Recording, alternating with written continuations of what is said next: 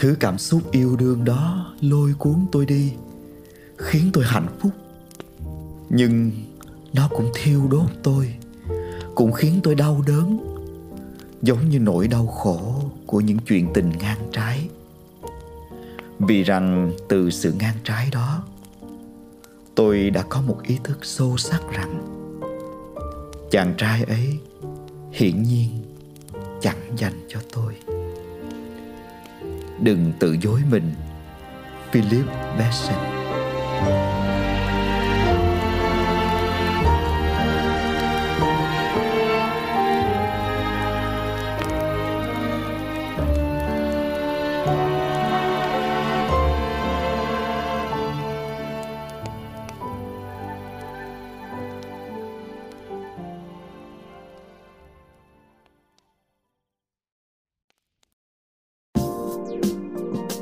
Đây là một sách podcast chia sẻ cảm nhận về những cuốn sách mà có thể bạn sẽ rất mê và không thể ngừng đọc.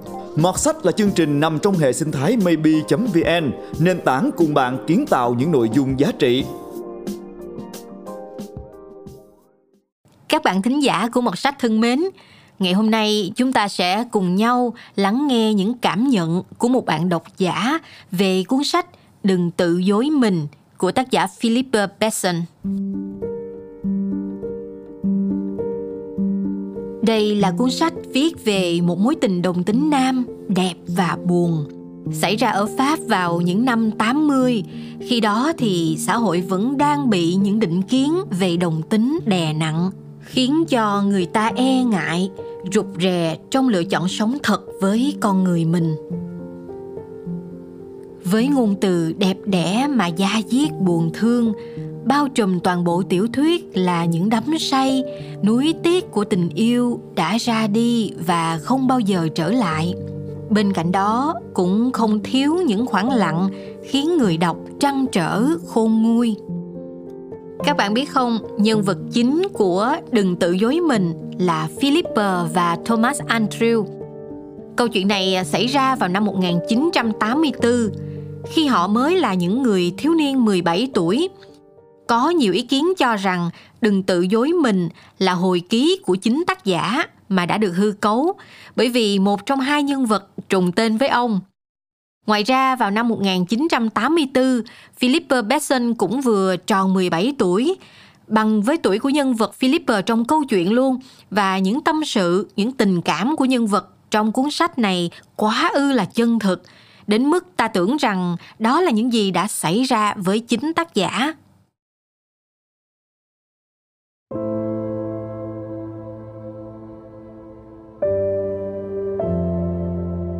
Sau này, tôi đã phải đối mặt với những sự bạo hành vì sự khác biệt mà tôi tạo ra. Tôi nghe những lời lăng mạ bất hủ đó, nhẹ nhàng hơn là những lời bóng gió chua cay tôi thấy những cử chỉ nữ tính, người ta giả bộ khi tôi xuất hiện. Những cổ tay uốn éo, những đôi mắt đảo qua đảo lại. Những cái lưỡi thè ra, bắt chước điệu bộ liếm. Nhưng tôi không bao giờ nghĩ đó là chuyện sai, hoặc nghĩ lẽ ra tốt hơn là mình nên giống như mọi người, hoặc tôi sẽ nói dối để mọi người chấp nhận mình. Không không bao giờ. Tôi tha thiết được sống đúng với con người của mình. Hẳn nhiên là trong sự im lặng, nhưng là một sự im lặng cố chấp và đầy kiêu hãnh.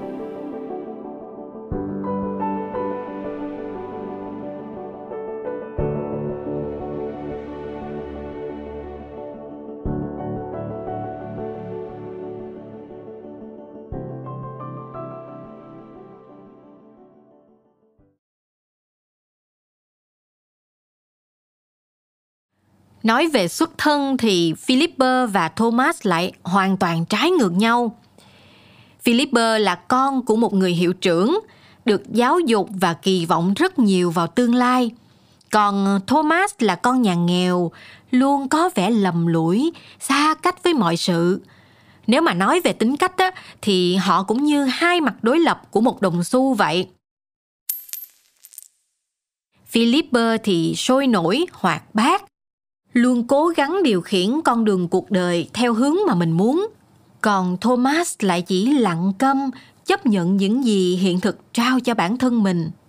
Nhưng Philipper đã bị Thomas thu hút và rồi cậu rơi vào lưới tình với anh ấy, trở thành một người mà sẵn sàng dâng hiến cho tình yêu, nhưng buồn một nỗi rằng Thomas thì lại không như vậy. Anh luôn cố tránh nói về tình yêu, về chuyện đồng tính. Cũng bởi vậy nên tình yêu ấy dằn xé Philipper và khiến cậu nghĩ anh chưa từng yêu cậu. Trong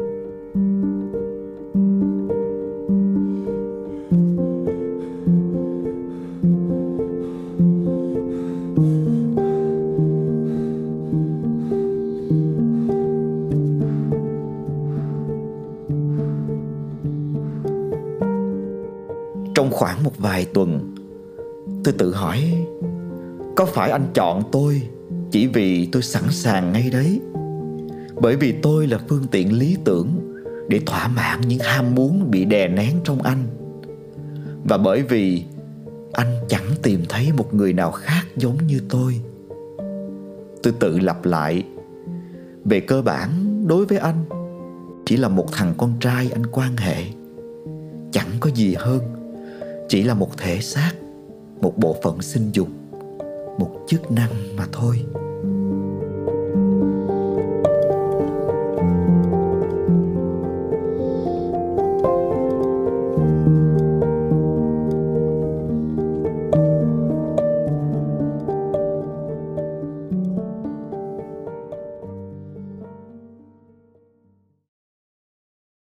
Các bạn có thắc mắc về lý do thực sự của những thái độ xa cách ấy là gì không?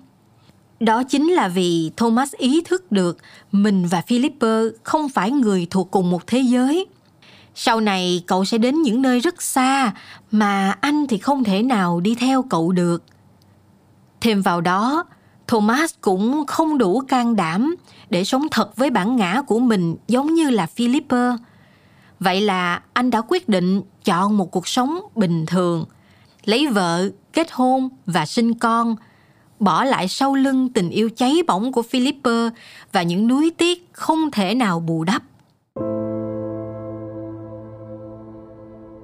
Thomas nói, cậu thấy không? Chúng ta thuộc về những thế giới khác nhau. Những thế giới này chẳng liên quan gì đến nhau cả.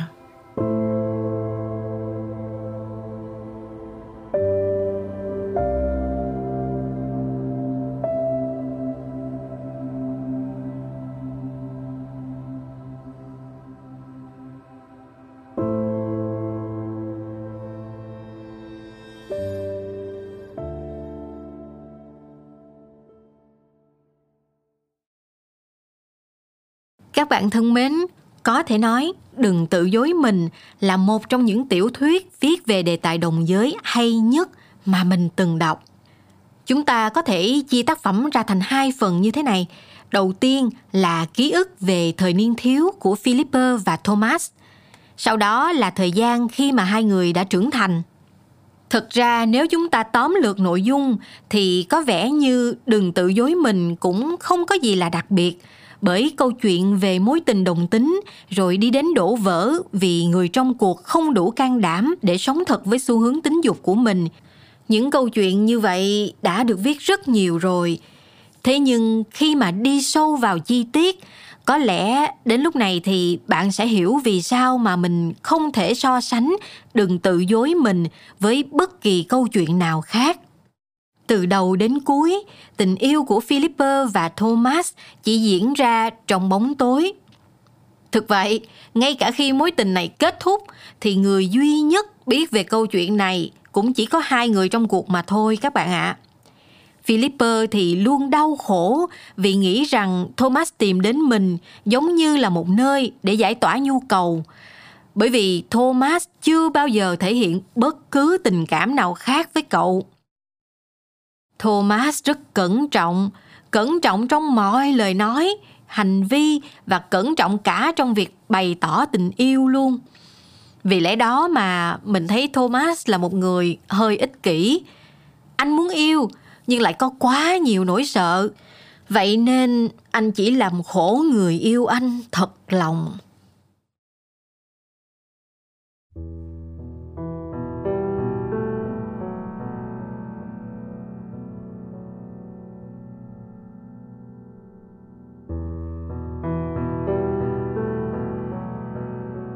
Đến cuối cùng, Anh ấy sẽ che giấu con người thật của mình suốt cả cuộc đời, Sẽ giả tạo suốt cả cuộc đời. Cho dù anh đã bỏ đi thật xa, Cho dù đã có tham vọng sống một kiếp tồn tại mới, Anh vẫn lại đối diện với bản tính của anh. Nỗi hổ thẹn của anh Không có khả năng yêu lâu dài.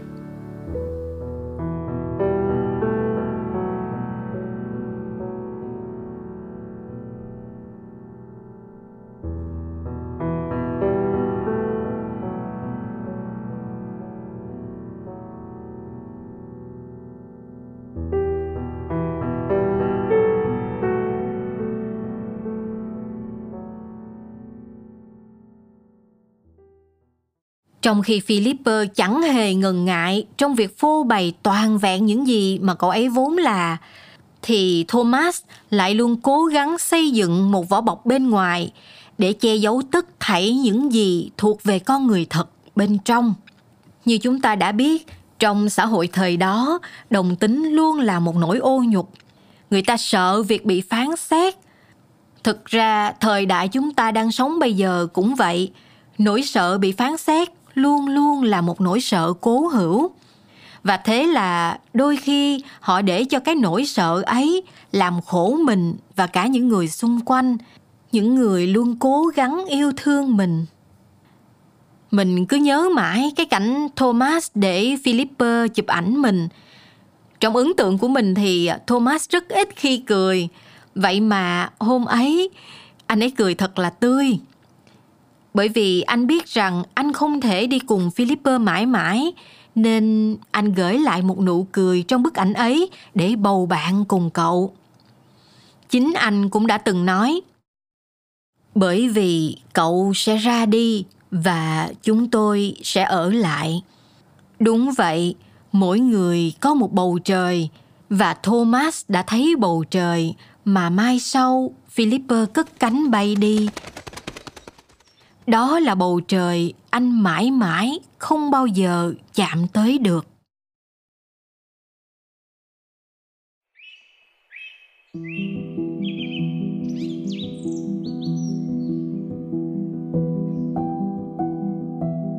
Trong bức ảnh đó, anh bận quần jean, chiếc áo caro sơ mi sắn tay. Anh cầm cọng cỏ giữa những ngón tay và anh mỉm cười một nụ cười nhẹ nhàng, tình tứ và triều mến. Tôi cảm nhận như thế. Nó khiến tôi chao đảo một thời gian dài sau khi nhìn thấy được hình ảnh đó. Nó vẫn khiến tôi chao đảo khi tôi viết lại những dòng này và tôi ngắm nhìn bức ảnh đặt trên bàn làm việc của tôi. Ở đó, ngay bên cạnh bàn phím máy tính. Bây giờ tôi đã biết Thomas đồng ý chụp bức ảnh duy nhất này bởi vì anh đã hiểu, đã quyết định đó là lần cuối cùng mà chúng tôi ở bên cạnh nhau. Anh mỉm cười để tôi mang theo nụ cười đó theo cùng tôi.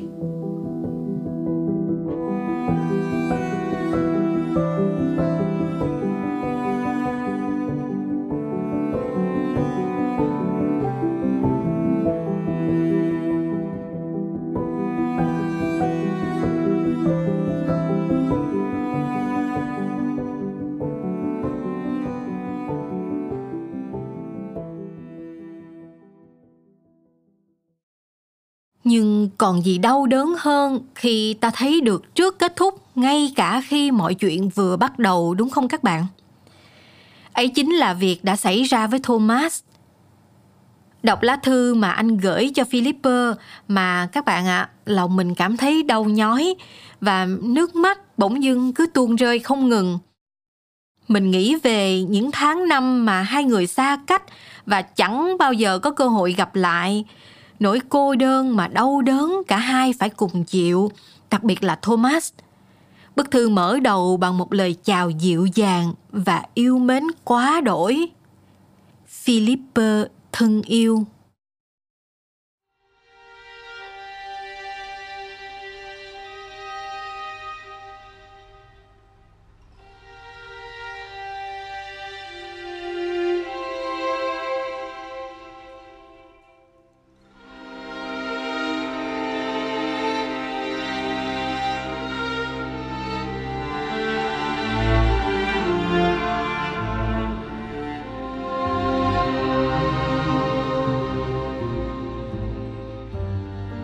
Philip thân yêu.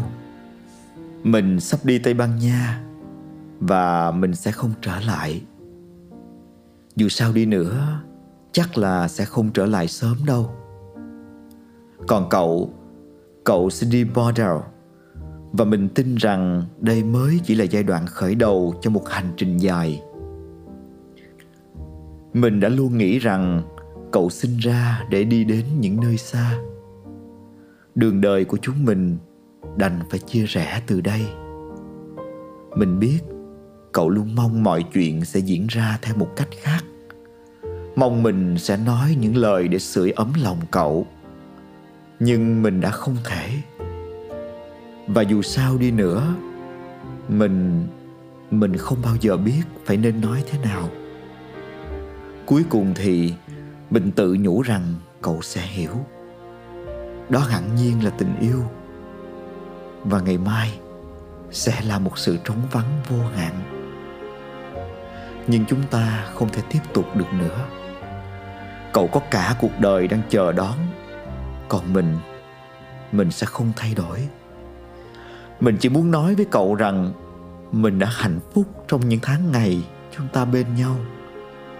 Rằng mình chưa bao giờ hạnh phúc như thế và mình đã biết, mình sẽ chẳng bao giờ hạnh phúc như vậy được một lần nào nữa.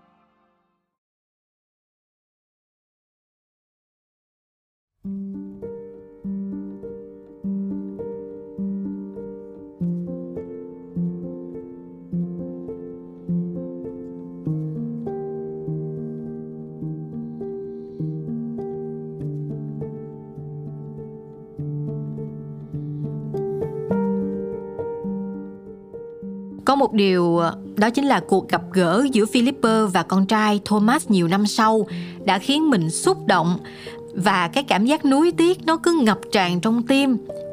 Ngay từ lần đầu gặp mặt, người con trai nói anh đã biết về Philipper vì bố anh luôn xem những chương trình có ông trên truyền hình và đọc mọi cuốn sách của ông.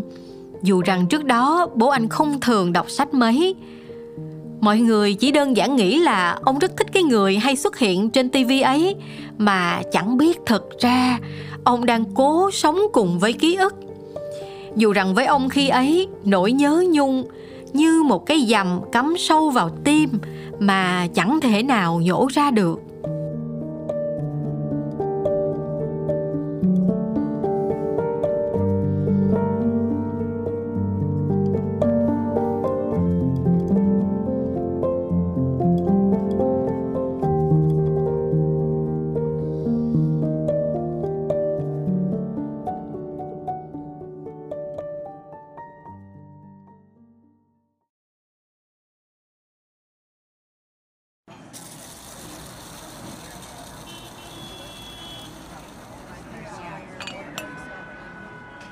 Tôi biết ông là ai.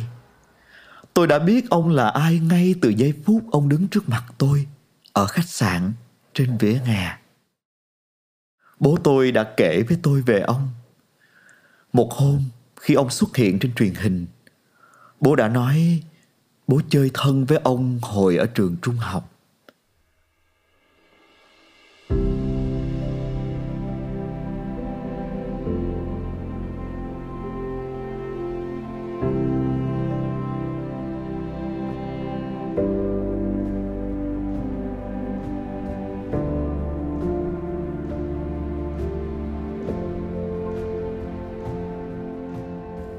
tôi đợi một mình khi còn tôi với bố, để kể cho ông ấy rằng tôi đã gặp được ông.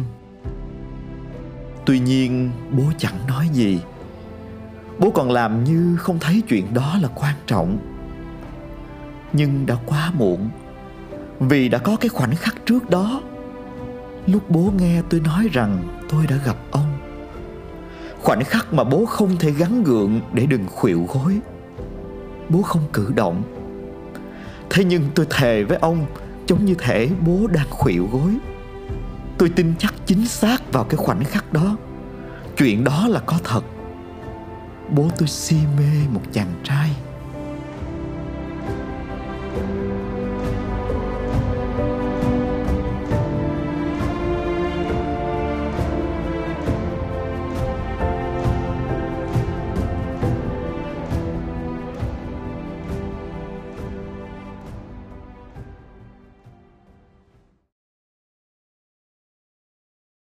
Đừng tự dối mình không dài. Có thể nói đây là một tác phẩm có dung lượng nhỏ xinh, nhưng cũng là một tác phẩm có sức nặng không thể coi thường. Sau khi đọc xong thì mình càng mong rằng chúng ta tất cả sẽ đều can đảm trên hành trình tìm kiếm bản ngã và sống thật với bản thân mình.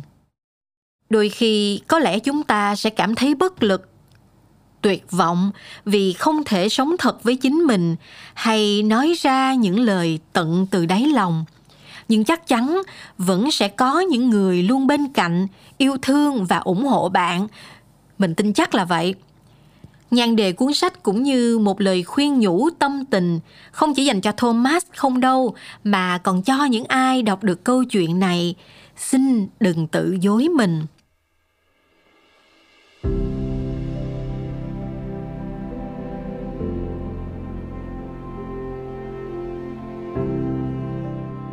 Tôi đã nghĩ đến những người mình đã thấy trong những dịp gặp gỡ ở hiệu sách. Những người đàn ông từng thừa nhận đã tự chối mình, đã sống dối gian từ rất nhiều rất nhiều năm qua, trước khi chấp nhận sống vui vẻ, trước khi rời bỏ tất cả để bắt đầu lại từ đầu. Những người đàn ông đó sẽ tự nhận ra khi đọc những dòng này. Họ đã không có dũng khí dũng khí, nhưng có thể là một điều gì đó khác. Những người đã không bước chân qua, đã không đồng tình với chính bản thể sâu xa của họ, không hẳn là những người sợ sệt. Họ có thể là những người lúng túng, mất phương hướng, lạc lối. Như khi người ta đứng giữa một khu rừng quá rộng lớn, hay quá rậm rạp, hoặc quá âm u không quan trọng bạn là ai. Bạn xứng đáng được yêu thương.